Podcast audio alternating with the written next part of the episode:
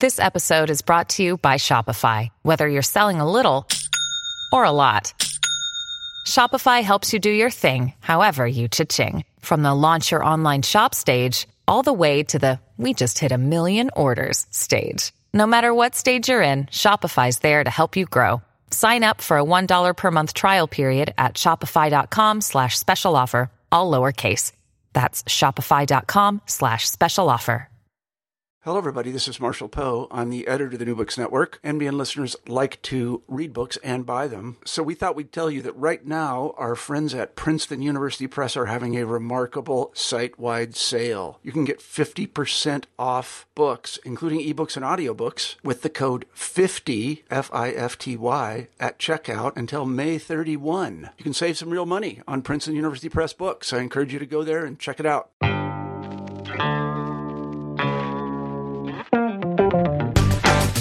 So, welcome to New Books and Critical Theory. On this episode, I'm talking about culture and economy in the age of social media with Christian Fuchs, who is a professor of social media research at the University of Westminster in London. So, welcome to the podcast. Hello, Dave. Thanks for inviting me. Happy to be here. Um, to kick off, it'd be really interesting to know a little bit about your intellectual and academic background and the sort of process that went into or was, was behind you writing this book.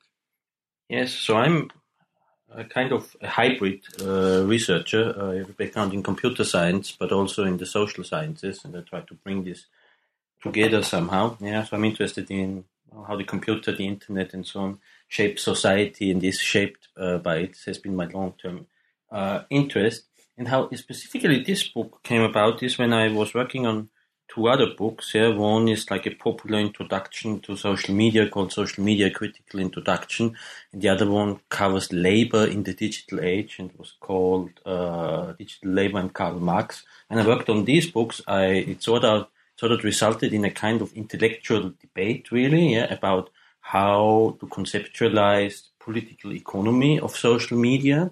Uh, and especially how it relates to labor uh, and uh, issues that relate to class. Uh, and so I found out there are a lot of issues that uh, I should also deal with, uh, and and I sort of went deeper and deeper into theorizing uh, these issues, uh, and the outcome uh, was this book. Then, yeah, culture and economy in the age of so, of social media. So, what's the main argument that the book is is seeking to make? Yes, so basically, it's about the very fundamentally about the relationship of culture and economy and how we should think about this relationship of culture and economy. So you could say it re-engages with the old question of how base and superstructure are, related uh, to each other. Probably the most, one of the most fundamental and most important question uh, in Marxist uh, theory, uh, in critical theory, in uh, general, and uh, then it relates it to the whole realm of digital media and social me- um, media. But why I think this is important is because my observation is that there's a tendency today in the contemporary uh, cultural economy, uh, you could say, where the boundaries between uh, categories that we traditionally have thought of being separate are blurring. Categories like culture and economy, labor and leisure, work and play, production and consumption, the private uh, and the public, the home and the office, labor time uh, and leisure time, uh, and so on. So it's a kind of tendency, you could say, that it also has to do with the rise, uh, partly, uh, of what we could now call an information economy uh, and information work, or cultural creative industries, as some people, some people call it. So the question that we need to ask then is that if it's no longer possible to separate these categories, or in broad uh, terms, it, it's no longer possible to separate culture and economy, then maybe they have never been separate uh, in the first instance. And that's the kind of idea uh, that is basically underlying uh, the whole uh, book. Uh, in the first chapter, set this more out in very general terms. and then my specific interest is social media. So in the second part of the book, you could say these are case studies of how to apply well, the approach of cultural materialism, you could say, uh, to the whole realm uh, of uh, social uh, media. One motivation also for writing this book is somehow that, uh, I mean, on the one hand, I'm a media communication and cultural scholar, digital media scholar. On the other hand, I consider myself to be a Marxist scholar, yeah. But when I go to uh, conferences in Marxist theory, yeah, uh, then uh, I do not like that culture and communication are not taken serious there. Then you have all these interesting talks about uh, how to uh, conceptualize the contemporary crisis, how to think about the tendency of the profit rate to fall, which is uh, how to think about financialization. Then you have one talk that considers culture and communication somehow. So somehow it's culture and communication is, is in this community, like historical materialism conference, for example, still considered as a kind of superstructure.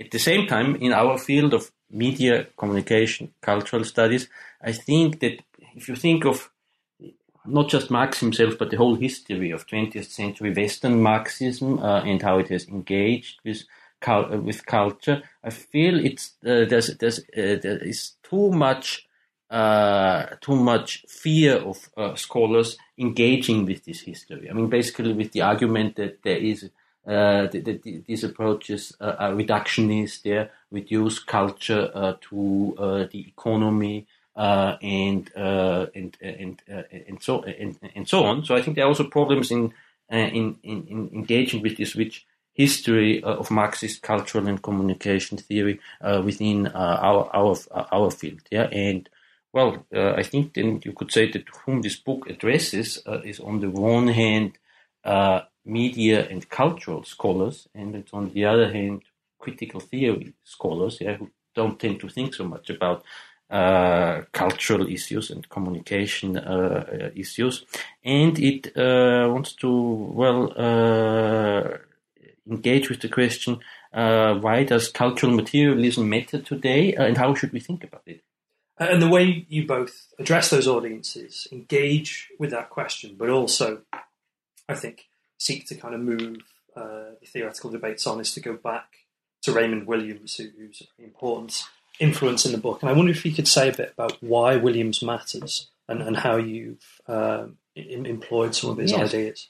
Yes, uh, so exactly. So Raymond Williams is very important for this book, probably the thinker who is most important theoretically in the theoretical foundations uh, for the books. And just accidentally this Saturday, I was in Manchester at a conference called Raymond Williams Now, and it was very reassuring and really nice to see that there was a huge turnout, a lot of uh, colleagues uh, interested uh, in Raymond Williams' Uh, uh, works, uh, very critical scholars applying Williams and his thinking to contemporary issues that concern uh, culture uh, and uh, society.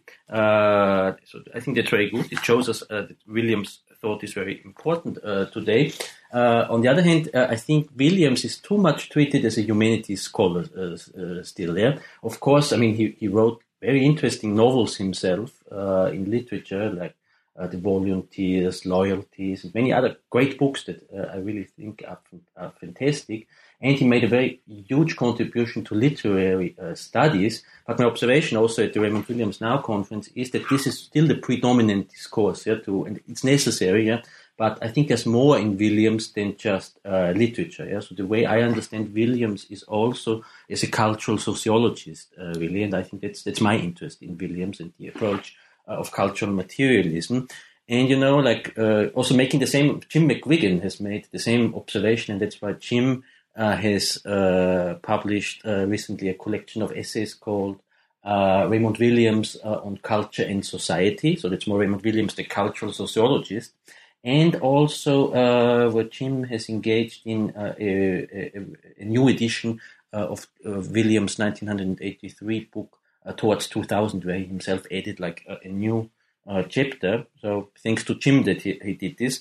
Uh, I'm interested in Raymond Williams' uh, approach of cultural materialism uh, and how uh, we can uh, make use of it, because I think it helps us these dualisms that I was talking about, but especially the dualisms between work and communication uh, and labor and ideology. I think it helps us to deconstruct uh, these uh, these dualisms. Because, for example, one observation that I'm making that people who study ideology uh, especially if you think of critical discourse analysis, yeah, they analyze really how ideology works, yeah, that's a very excellent approach, but they don't ask the question who are those who produce ideologies, yeah? the cultural or ideological workers who produce them, or those who are critics maybe who can challenge them. Yeah. So if if you look, I, I looked into one of the books by Norman Fairclough, yeah, just like 500 pages about ideology, and searched for labor. And it's mentioned two times only when he analyzes uh, the ideology of new labor. Yeah. So that's kind of black, uh, blind spot there. Yeah? On the other hand, if you look at people who study uh, study uh, working conditions, especially in uh, in uh, in labor study, yeah, labor process studies, and so on, then ideology tends more to be a blind spot. Uh, uh, there. So what I think is then really interesting is to ask, on the one hand, there is the ideology of labor on the one hand nowadays. Just think of the Tories when repeat on and on and on, saying we have to get people into work, yeah, and uh, getting them into work uh, not asking the question what quality uh, or, uh, does work have, especially for young people. Yeah, and that, given the fact that there's a lot of precarious labor uh, and so on. And I looked at some statistics recently that it's true that in, in Britain a lot of jobs were created in the past couple of years, but the absolute majority of them are absolute bullshit jobs, yeah, precarious jobs, yeah, people uh, on zero hours contracts, low wages, uh, and so uh, and so on. So that's the ideology of labor, uh, and then uh, on the other hand, there's the labor uh, of of ideologies, and I think cultural materialism is a very good approach in order to to understand how these these categories that make up the, the, the cultural economy uh, are related and that we should think them uh, uh, together. one of the ways of thinking these things together, I think, comes in in the third chapter where you try and discuss the idea of communication as a type of work, um, yes. as a form of work. Um, and, and how, how is this the case and, and, and why is this the case? Yes. Uh, so how can we think of, and can we think uh, of uh, culture and communication and the production of it uh, is forms uh, of uh, work. So I think basically there are two approaches of how to think about cultural or information work. I personally prefer the, the term information work because it's a it's a less value-laden term than creative work or cultural work because problem that you have, for example, with term creative work or creative industries is that there's always an outside to it. Yeah. Mm-hmm. Uh, so typically, then you make a distinction between those who are creative and those who are not crea- uh, not creative. Yeah? And uh, the issue uh, is then uh, also. Uh, that you could, that how I think about creativity is much more is a fundamental anthropological feature of of human activity as such. So whenever we produce something, we create some forms of use values that satisfy uh, human uh, human uh, human needs. So I would say all human activity, uh, in a sense, uh, is also uh, creative. Yeah, but of course, how the term creative cultural industries has come to be understood is that it involves all those work that create some kind of content that is symbolic and that is meaningful. However, the question now uh, now is in order for uh, for culture, information, or also digital content and so on uh, to exist, what forms of work do we need uh, on the one hand? Yeah, uh, and of course, like, uh, like information work is hugely expanding since many dec- decades, decades now. but there's also the whole um, physical infrastructure uh, that enables this content uh, because in an information society and, and economy, uh, content tends to be mediated. Yeah? Uh, so there are also uh, also means of production, circulation, and consumption technologies, yeah? cultural technologies, uh, digital uh, technologies that are uh, produced and used. and the argument that I want to make is that that these workers, yeah, who produce technologies uh, should also be included in the definition uh, of uh, information work. So basically, there, you could either say that uh, information uh, work uh, is only seen as those who produce informational and symbolic content, or you, you, could say it's the collective worker of all those workers who contribute with their labor to the to the existence of information as content and information technologies that help to produce circulate uh, and consume uh, informational uh, content. And I think, and I think we should not think of these theoretical questions as abstract questions. This would be cultural idealism, really. Uh, the reason why to argue for such a broad understanding is really more a political issue, because in the end, I think it's all about about the political question in what kind of economy do we want to live? Yeah, what's the quality uh, of work? And definitely, uh, from a progressive political uh, perspective, uh, we want to improve the quality uh, of work. Yeah, uh, for for all people. Yeah, within what is in a narrow sense called the cultural industries. and and outside of it, yeah. And now I think the advantage of the broad understanding is that it can see uh, that there is really a, a global uh, division of labor that has emerged uh, in the digital uh, and information uh, industries. So uh, it's really difficult to separate different forms of work that are well, uh, producing content uh, or the are industrial forms of manufacturing or even extractive forms uh, of uh, work, because in the end they tend to work for the same kind of multinational uh, companies. And of course, I mean, what is specific also for culture is, is because of its specific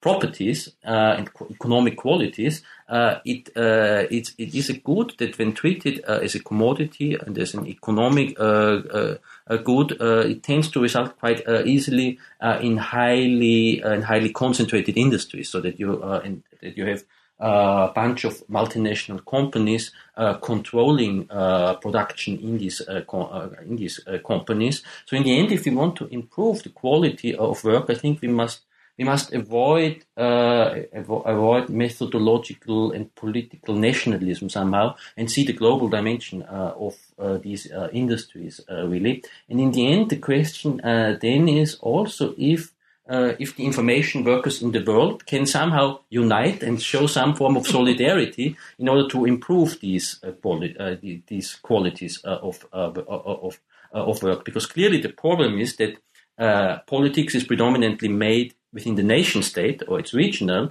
whereas the economy uh, is global. Yeah? So this contradiction between uh, the global economy uh, and politics that is in the nation state, the question is how to how to intervene there. And if you have a working class in a broad sense or political movements that only uh, argue uh, struggle uh, for improvements within the national framework, uh, yeah, uh, it might not work uh, that, uh, uh, that, uh, that well because capital is really flexible and can globally outsource labor. And it's also a question for trade unions. Yeah, so if, because for trade unions it's very difficult because they are very nationally oriented. Yeah, but if trade unions and labor also just like capital uh, start to organize uh, globally, then this can strengthen their uh, their their uh, uh, their power. And I think from this political perspective, uh, this broad understanding uh, of information work uh, is, a be- is, a be- is, a, is a better approach. and it somehow also comes back to this Raymond Williams approach of cultural materialism, because he says, Williams says we should avoid cultural idealism, which would just mean that if you think of piano music and the way it's being produced and maybe even sold, that just a piano player, a creative artist, uh, is uh, an information worker uh, or is a cultural worker, whereas in a broad sense, it would then mean that also the piano maker and the composer of music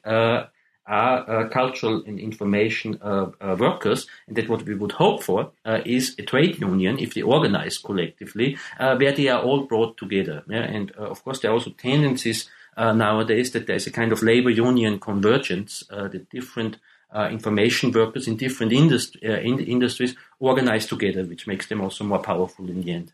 The, the examples uh, you use in, in, in, the later parts of the book address that directly, and, and you, you develop this idea of the international division of divi- yes. digital labor, the IDDL um, in chapter six, and you give examples um, of, of, this more kind of global political economy in chapter seven. And I wonder if you could, um, I, I, guess, sketch out um, some more concrete examples of yeah. what you were talking about under the umbrella of where it is that in, information communication technologies come from, where it is that I guess our ability um, in the West, for example, to be on an iPhone using Facebook or Twitter, um, you know, to surf the web and stuff, actually is dependent on a much broader um, chain of, of production. Yes. So I, what I'm observing, like in political discussions, is like two extreme positions. Yeah. Uh, on the one hand, uh, people who just focus on how to politically organize or unionize people in the West, yeah, who work in the cultural industries in a narrow sense, yeah, young people who are working precariously, and you can have ideas like that they should uh, form cooperatives uh, and uh, and so on, and to just focus on like the national or maybe European dimension of it. Yeah? And on the other hand, people who are interested in how labor in developing countries uh, works, how outsourced labor uh, is in precarious forms uh, of labor, and the question what can be uh, done about it. Yeah, and, uh, the approach of the, I mean, that goes back to the to the late 70s or early 1980s, really, of the uh, international division uh, of labor, uh, sees that these forms of labor are interconnected, really. Yeah, so there are huge multinational companies uh, de- developing who, in order to maximize their pro- their profits, are outsourcing labor and are playing out workers in different countries against uh, each, uh, each, uh, each other.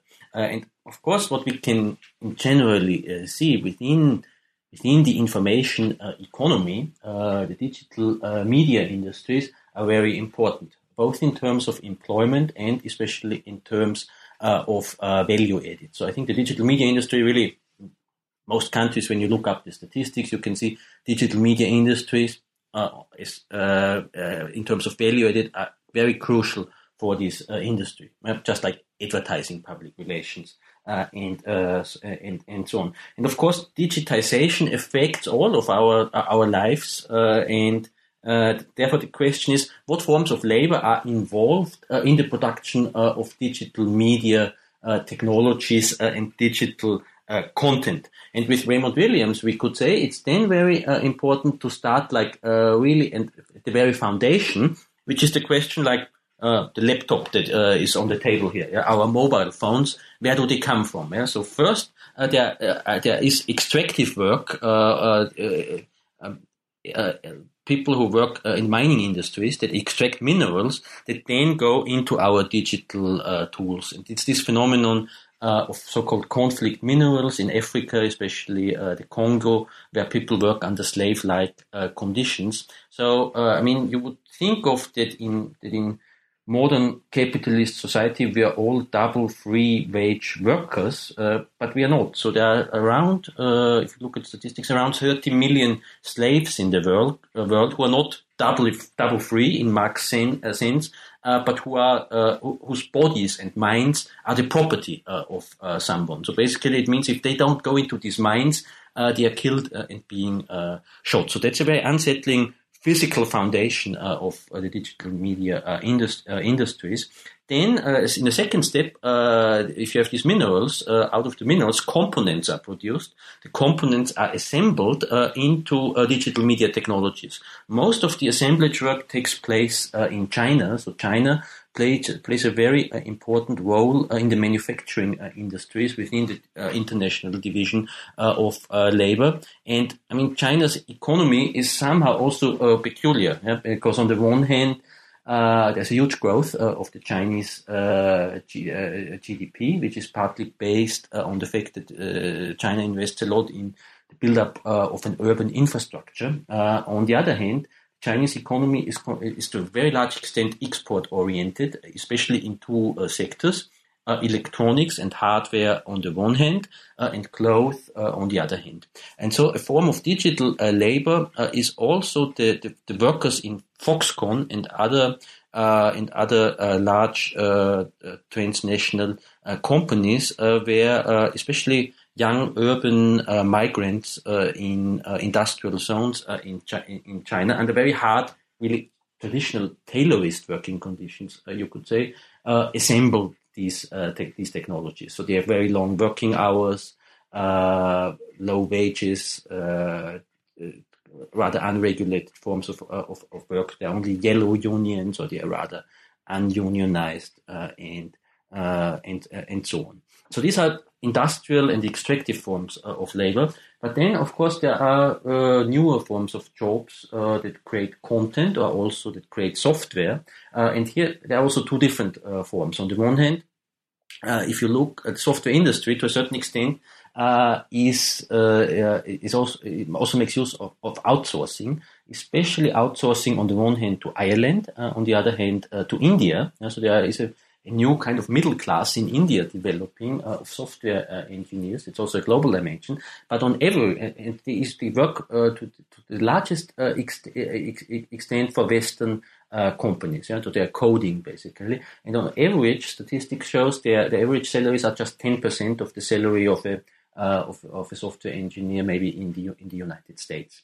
Then on that, that's one form of software engineering. Then you have other software uh, engineers uh, who, for example, work for Google yeah, or for other uh, large software uh, uh, companies. I think there, if you look at their working conditions, it's more the story that is quite that is quite characteristic for the cultural and creative industries at at at large. So these software engineers, they really like their job. They think it's a form of uh, of uh, of, cre- of, cre- of creativity. Uh, on the other hand, they work very long, very long hours. Their social life suffers under it, and so on. Probably the if you compare people who work more in art and culture in the narrow sense, if you compare them to software engineers, the one difference uh, is that uh, that uh, in terms of of income, uh, people in uh, in the arts uh, tend to be more struggling, yeah? whereas software engineers tend to have very high salaries. Yeah, that's the one. Uh, but in terms uh, in in, in, uh, but in terms of working patterns, working long hours, and, and, and, and and so on,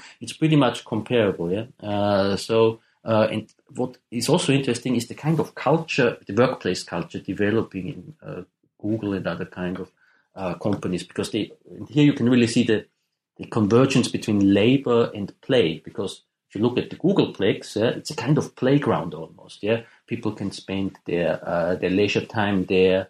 Uh, there are sports grounds uh, grounds there. And if you've seen some of these uh, images, yeah, partly it does not really look like an office. It looks really like a playground which in the end also means people spend more time uh, in the uh, in the office. And so what, what Google and other companies hope for is, is also uh, that people then work longer hours and that, that there's more job satisfaction so that they also work more productively. Uh, and then there are also all forms of work that are really not possible without the internet, that are based on the on the on, on the internet. So, uh, I mean, I think, for example, I'm thinking, for example, uh, of uh, the online freelancing platforms uh, that have become, and we know that in the in the media, cultural, and digital industries, uh, the largest share of uh, of freelancers is really working in these industries, the largest relative share. Yeah, and of course, how how these freelancers nowadays tend to find work yeah, is via online freelancing platforms. I mean, freelancing is much older than this, yeah, but there are specific uh, forms of freelancing now developing that make use uh, of these uh, platforms. Uh, and uh, on average, uh, you can see you can see that the wages that are paid via these platforms tend to be lower via traditional professional organization. The problem again is one that that the regulation of working conditions is via the nation state, yeah, whereas the economy is global and also the internet uh, is global. Uh, so if you think of Odesk and Elance, for example, yeah, it's a US company. There were two companies, but they now they were they were uh, they, they were they were merged. But then the question: Should there be a minimum wage for online freelancing? Where is it to be decided, really? Yeah? And you have a global workforce competing uh, for uh, for jobs against each other. And I think there was a kind of voluntary move by Elance uh, or eDesk to introduce a, minimum wage of three US dollars per hour, which is really for, for British standards, that's very low because our minimum wage now is what it is six pounds seventy five or eighty five, yeah, something something uh, like this. So it creates a lot of uh, of problems then. And the idea of digital labor then tries to engage with all of these questions uh, and also uh, to see that these different forms of work are globally uh, interconnected. I mean, they are they are very different uh, on the one on the on the one hand. Uh, on the other hand, they tend to to produce value in a kind of interconnected net labor network for the same kind of multinational companies. The, the final area of this international vision of digital yeah. labour, um, which is something really that comes up slightly earlier in the book um, and then is played forward in a comparison between the US and China is this kind of um, prosumption or the, uh, I suppose, the productiveness of the consumer. Yeah. Um, particularly, Facebook is the, the obvious example, but um, you have examples um, from Chinese uh, social media platforms as well. Yeah. I, I, wonder if you could talk through um, ideas about, um, particularly economic rents. Mm-hmm. Discuss with, with, with reference to Marx the the idea of Facebook's uh, business model being about or being engaged with the idea Yeah. of rent. Yes. Uh, so basically, in it's a very complex debate about digital labor and how to theorize its, uh, its economy really that has developed in the past couple of years. And I'm very deep in this in, in these discussions really. Yeah, they can seem a bit esoteric sometimes uh, to people who are not experts in uh, in Marx Capital Volume One, Two, uh, and Three. But basically, it's about the question how to use Marx concepts of rent and or productive labor in order to understand uh, the political economy uh, of digital uh, labor. Yeah, and now rent uh, is uh, a concept that Marx especially uses in Capital Volume Three. Basically, rent means uh, renting something that money is paid for the use of a good for that you use for a limited uh, time uh, period. Yeah. So just think of the London property market. Yeah. A huge class of rentiers has uh, developed that controls property uh, in uh, in, uh, in in London and is renting it out for extremely high prices. This is helped by by the deregulation of the housing market, its privatization, and also its financial its financial uh, its financialization, and it creates huge social problems uh, as we as we know. So, in these terms, you could say uh, rent is an important category uh, still today. However, what is the, uh, the important thing about this category of renting is that typically you rent out goods that do not continuously have to be produced and reproduced. Yeah. Uh, so, like uh, that's why Marx uses it, especially uh, in, uh, in in in terms of in, in uh, in, in, in, in terms of, uh, of housing assets, uh, yeah, uh, and natural uh, pro, uh, uh, uh, pro- properties, and that's also how David Harvey has taken up this idea because he is interested in questions of space and urban socio- socio- sociology and so on. The question is now when we are dealing with information and culture and digital content, does here the idea of rent uh, help us? In my opinion, it does not help us because if you compare it uh, with houses, yeah, or uh, or uh, or uh, this kind of uh, of, of of assets, if you own a house, yeah, then first it must be built by the builders. You have some form of of reconstruction from time to time going go, going on, but in the end, it's a it's more a kind of very it's not a very dynamic kind of of good. It's a very fixed, immobile uh, kind of uh, good. If it's once there, yeah, it will give you a rent for a, for a long time. You don't have to continue. You don't have to year by year rebuild the house in order to sell it. Yeah. Now, if you think of Facebook, Google, Twitter, and uh, so on and so on, some people are saying that's quite comparable to these kind uh, of goods, and I think it's not comparable because I think they are really very dynamic uh, goods uh, that depend on the continuous production of data uh, and content by the users themselves. Yeah, and this makes them very uh, different. So if you just have Facebook and all information that is now uh, there, and all users leave tomorrow, uh, it's, it's completely valueless uh, because the, what is really the interesting thing is the continuous use uh, of uh, of these platforms and the continuous production. That's where also this idea of prosumption comes in that the consumers become producers, uh, and uh, that's also why they are, you could say they are workers and digital workers in the sense of continuously producing attention, producing content, producing social relations, communicating there. And of course, the important thing is that uh, Google and Facebook are not communications companies; they are the world's largest advertising uh, companies. Yeah, so I'm specifically interested in the, in the critique uh, of the advertising uh, and consumer uh, culture that has developed uh, now, nowadays, nowadays, and that it really forms the context uh, of contemporary uh, social media. So that's why I'm more interested in the idea of productive labor uh, that also Marx has uh, elabor- elabor- elaborated, and it's also a complex category somehow, yeah, because he has three levels of how to define uh, productive labor. Yeah.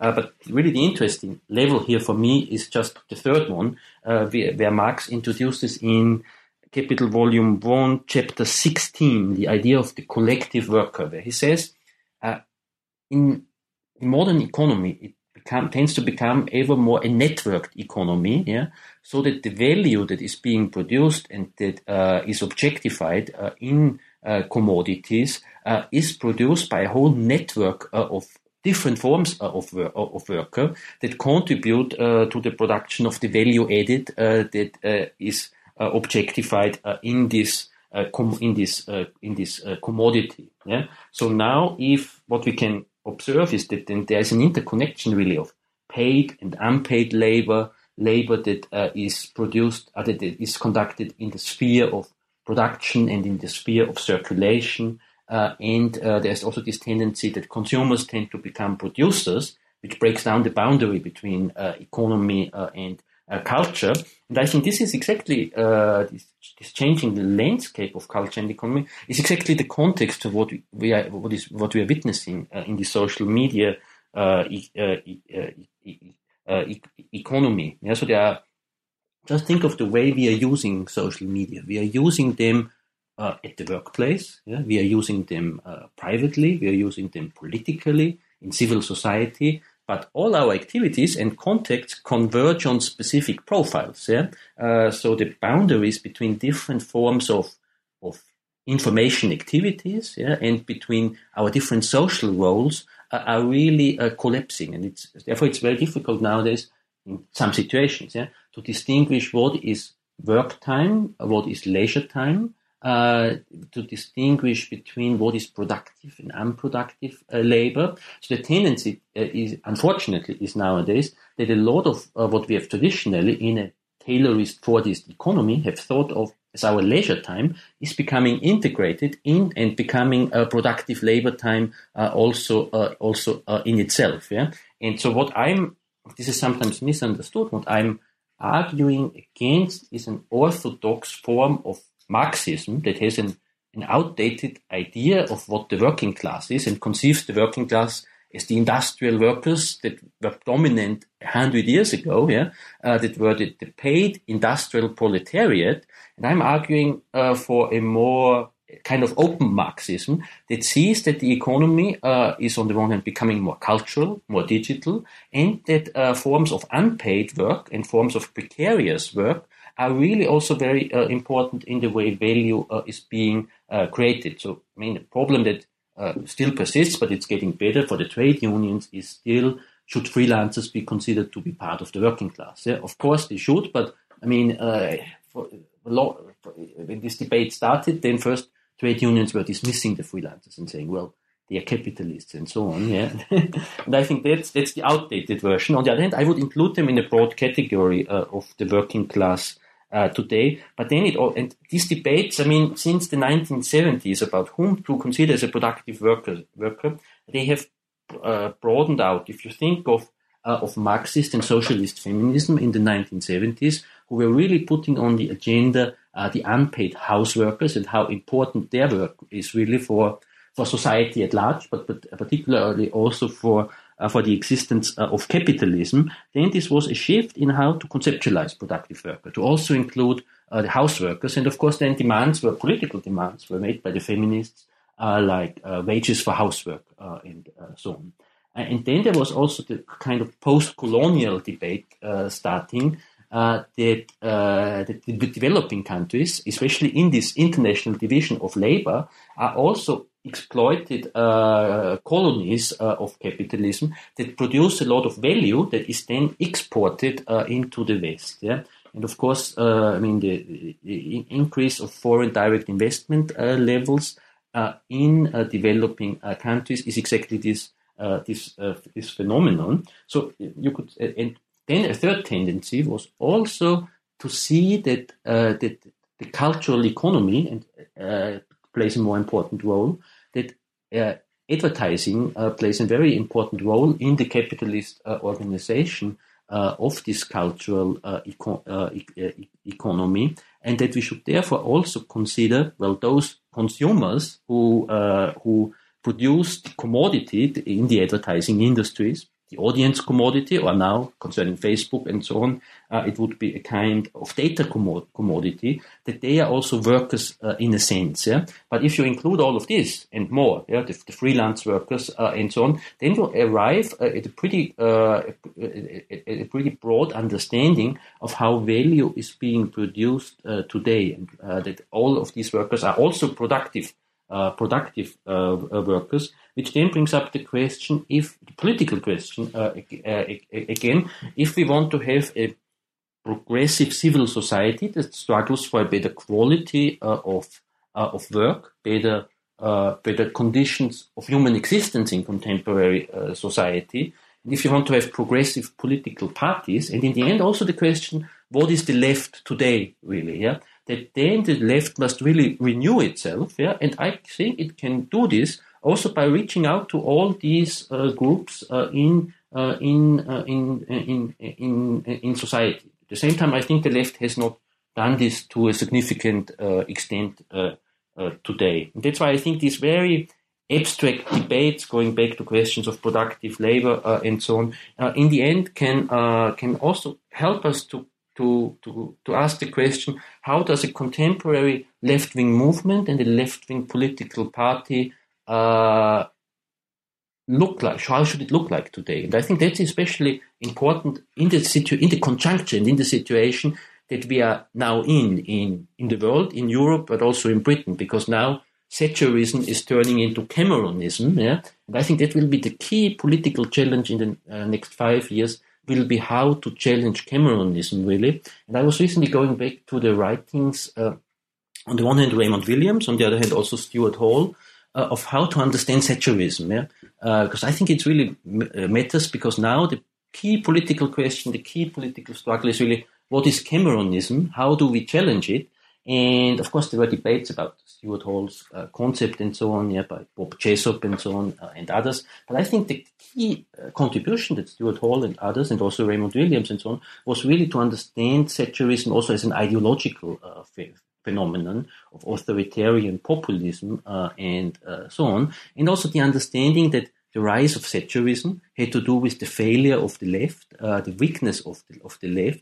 I think that's exactly what is happening now. That really the uh, the, the, the, rise of Cameronism yeah, uh, and uh, its strength also has to do with the weakness of the left, yeah, the kind of orthodoxies of the left. It also has to do with the Labour Party and the fact that the Labour Party probably is also Thatcherite uh, and uh, too, mu- uh, too much. it has not has not offered a popular alternative vision, really. Yeah. So I think when Nicola Sturgeon was observing, yeah, what Ed Miliband had in mind was a form of of uh, of of Tory Toryism light. Yeah? I think she was right, and it would be the and the key question is now: Are these popular alternatives can they be constructed by a renewed uh, left, or will we end up uh, with uh, with the whole political spectrum moving ever more towards the right, as was the, ten, the tendency uh, to, to the uh, since since a lot of uh, a lot of decades, not offering uh, a vision uh, for an uh, alternative, and ending up what uh, Tariq Ali in his new book calls the extreme center. Yeah? the extreme center in the in the in the sense of what was the left in former times has shifted now more towards the towards the center and, and and the, and the center right so that uh, they all speak the same kind uh, of, uh, of, of language. So I think also nowadays, the situation we are now in globally, in Europe also, because uh, Europe and European identity is also uh, in, uh, in a crisis. And of course, the challenge to Europe is the right wing challenge, are the Tories, you could say, because like Thatcher, they think Europe is too socialist in the sense. Yeah? At the same time, of course, it just means what Europe is actually is also a neoliberal project that is being challenged, but also in the European South by Greece and Spain uh, and so on. So it's a challenge to what Europeanness and uh, European identity uh, really. Uh, uh, really, really is. So that's at the European level and uh, at the national level in Britain. I think the challenge will really be: can there be alternatives to Cameronism? For the left, I think these debates then, yeah, to whom do they speak really? Yeah, uh, what kind of politics do they do? Just like in the 80s when Stuart Hall was pointing this out, also play a role today. So, will you be working on that in future projects, or are you going to be doing something completely different? Mm. So, I continue to do a lot of work on everything that relates to social media, digital labor, uh, and uh, so on. Uh, but uh, probably I'm working also on three other projects now. Yeah, one is uh, it has to do with Marx Capital because all these Marx works are now seen since the crisis started really in 2008 is by a lot of people by being interesting today. Yeah, but I think we should avoid a kind of orthodoxy. The, the, the, the, political solutions for all the difficult political questions that we have today is not written down in Marx mm. still. Yeah, but there are some. It can be a kind of uh, reading Marx can allow us to ask questions that he was asking in a contemporary context. However, all the kind of Marx is very difficult to read. Yeah, so you need a kind of uh, of uh, of complementary literature to it. But all these books, like I'm thinking, for example, of David Harvey's Companions uh, to Marx Capital, they completely ignore questions of technology, the digital, culture, communication. So I thought such a book has to be written that helps us in a non-orthodox, uh, open Marxist manner to engage with uh, Marx and how it relates to well the cultural economy, the information society, and so on. So one of what I did recently is uh, to work on a book called Marx in the Information Age, uh, subtitle uh, is Reading Marx Capital Volume One from a Media and Communication Studies Perspective. So that will be coming out next year. Yeah, uh, that's one of my uh, interests. a second interest is that I was interested in uh, how to use specific phil- philosophers that we are normally not using uh, in media and cultural theory. Uh, how can we make use of their uh, of, of their approaches? So newer forms of, of critical uh, theory. So I was interested in Slavoj Žižek's uh, work on the dialectic and Hegel, and have engaged with with this. I was interested in newer debates about Heidegger because there's, if you think of of, of philosophy today and also of media and cultural theory. There's a lot of use of Heidegger actually. And at the same time, that these black notebooks were published by Heidegger uh, that show that, uh, that, uh, that, what awful uh, anti-Semitic ideology he really uh, had. This has res- resulted in a lot of new debates about can we make use of Heidegger really, and I think it's important to engage with these questions. So I've been working on this, and then I have been working on uh, also on the question how we can we make use uh, of of Georg Lukács' uh, approach. Uh, but whenever you talk about Lukács, then people talk about history and class consciousness. Yeah, and I think that's a good book. But actually, there's an overlooked book by Lukács called the Ontology of Social Being. It was his last book before he died, really. And it was published like in German in two volumes, 1,500 pages. Only like 200 pages have been translated into English. Yeah? This is really a very fine uh, social theory, you could, you could say, where he also engages with questions of culture and ideology in a new, refreshing sense. And I was interested in how we can we take up this uh, today. And then I've engaged also with Axel Honneth's mm-hmm. uh, work because Honneth, well, I think internationally he's a little bit overlooked still, but you could say he's the new Habermas in, yeah. in German critical uh, theory. All these debates about, uh, he works on the theory of recognition. And also, uh, on, on, the one hand, uh, he has been in this debate with Nancy Fraser about redistribution and recognition. and he also has taken up Lukács' idea of reification, yeah? And I'm thinking of how to apply this to media and culture. So these are philosophical uh, debates. That's my second uh, contemporary interest. And now my big newest interest is just coming out of political necessity, uh, as I was just uh, mentioning. I think in Britain it's necessary in order to ask the question, what is Cameronism? Yeah? What is it uh, all about? What does it mean for contemporary uh, society? how does it dis- how does its discourse really work? Yeah uh, and what can be done against it. Yeah. So I think just from from from a social and cultural theory perspective, I think it can be worthwhile that we go back to the discussions in the 80s yeah, about what is Thatcherism uh, really, because Stuart Hall, yeah, Raymond Williams, uh, Bob Jessop, and others, they were exact, exactly asking this question, question in the 80s when Thatcherism uh, was, bec- was becoming such a huge phenomenon. Yeah? now after these elections, now in May, it's clear that uh, Cameronism is not just a temporary uh, project.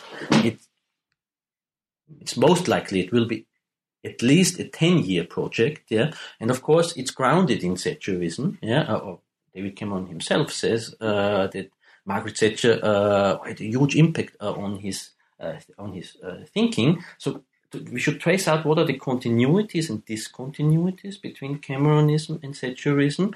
I think the idea of authoritarian populism can help us uh, in this in this uh, respect.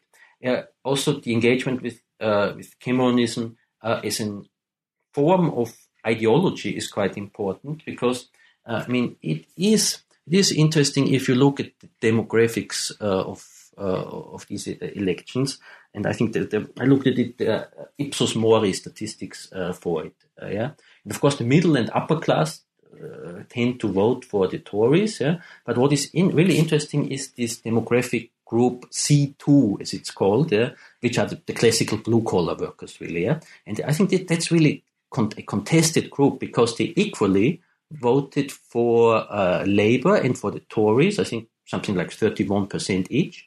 19% in this group voted uh, for the UK Independence Party, uh, which is so they are also the, the largest social group uh, voting for the for, for UKIP.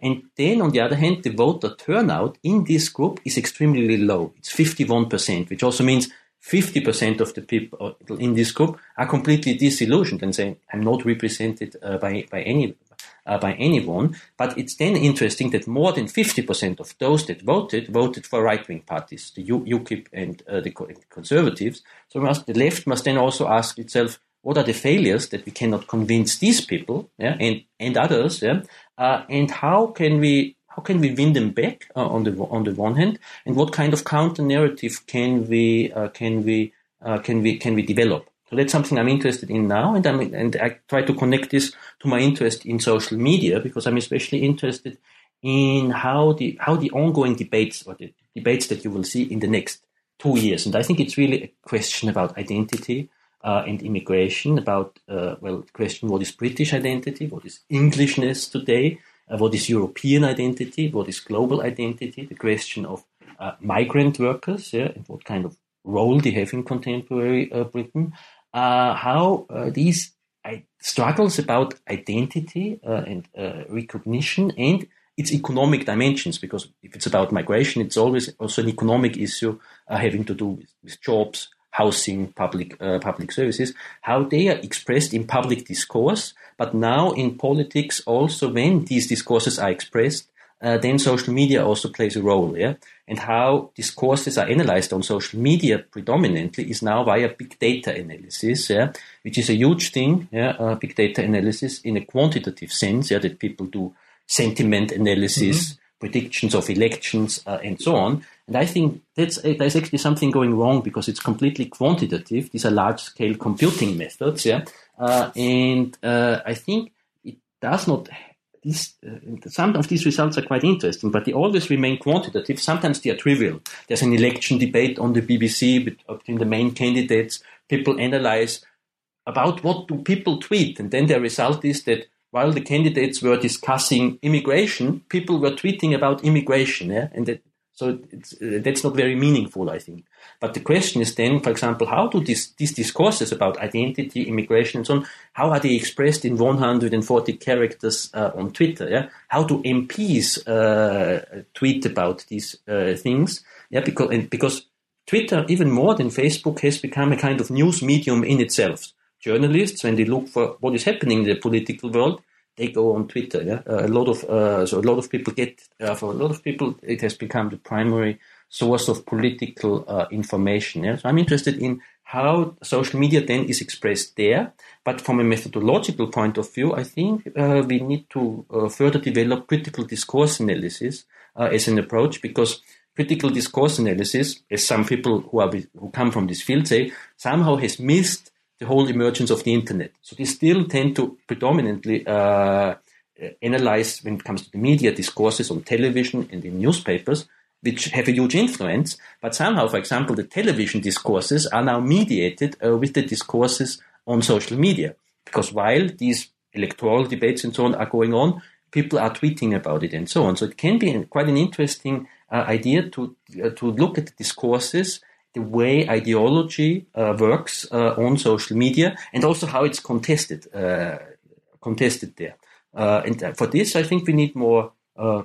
we need definitely social media as a data source, and collecting all of this data is a challenge in itself. But then I think we need new qualitative approaches for how to analyze uh, this uh, this uh, this data. So it's also a methodological uh, challenge, uh, really. So on the one hand, it's a kind of project for analyzing what is politically happening. On the other hand, it's also a further development of social science uh, methods that is too much focused on quantitative analysis at the moment, and where the qualitative dimension is really missing. So I think that's kind of approach of critical qualitative analysis of data that comes out of uh, social media that is situated in uh, the analysis of the political challenges that uh, lie uh, ahead in Britain, uh, Europe, uh, and the world today.